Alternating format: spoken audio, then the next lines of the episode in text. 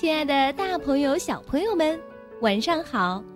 欢迎准时收听我们的微小宝睡前童话故事，我是你们的珊珊姐姐。前几天有位叫雪莉的听众朋友给我们发来一条消息，说很喜欢我们这个节目，希望能借我们这个平台给自己的宝宝讲故事。我们当然很高兴啊！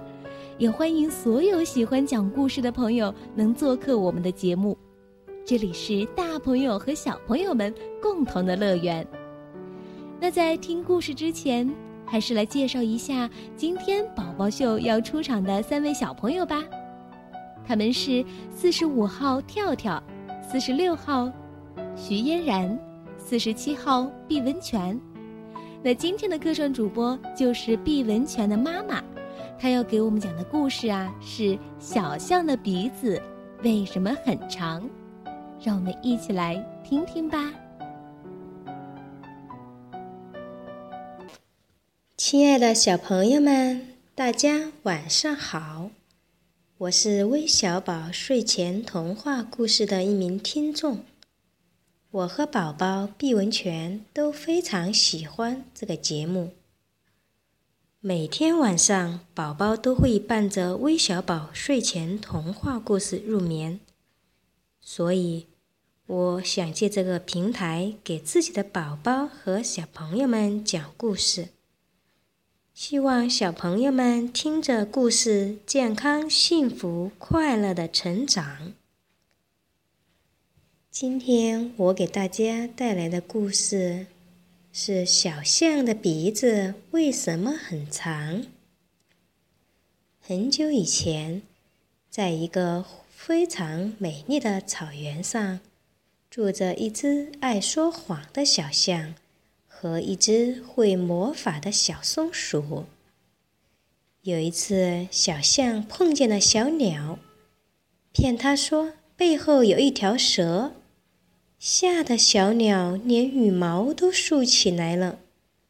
小象又碰见了小猪，骗小猪说身后有一个猎人正拿枪对着它。吓得小猪满身大汗，回头就跑。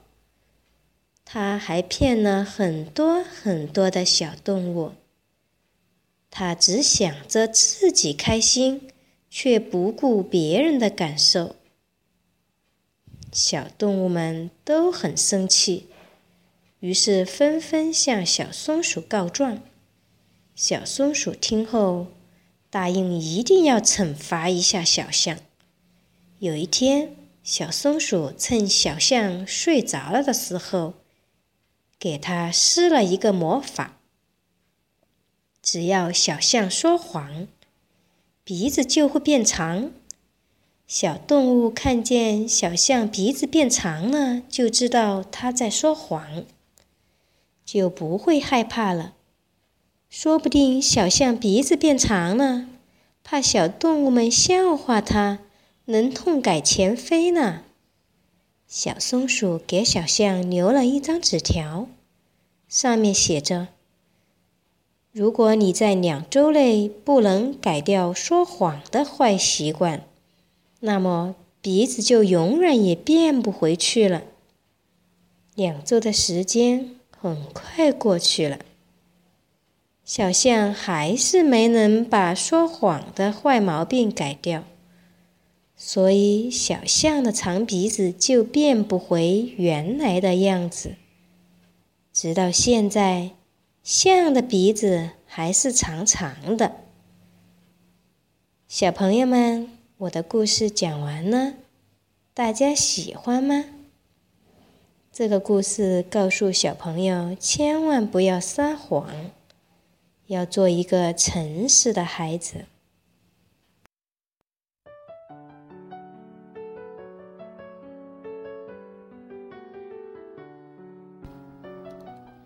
听完毕文泉妈妈的故事，你是不是也想加入到我们的客串主播行列呢？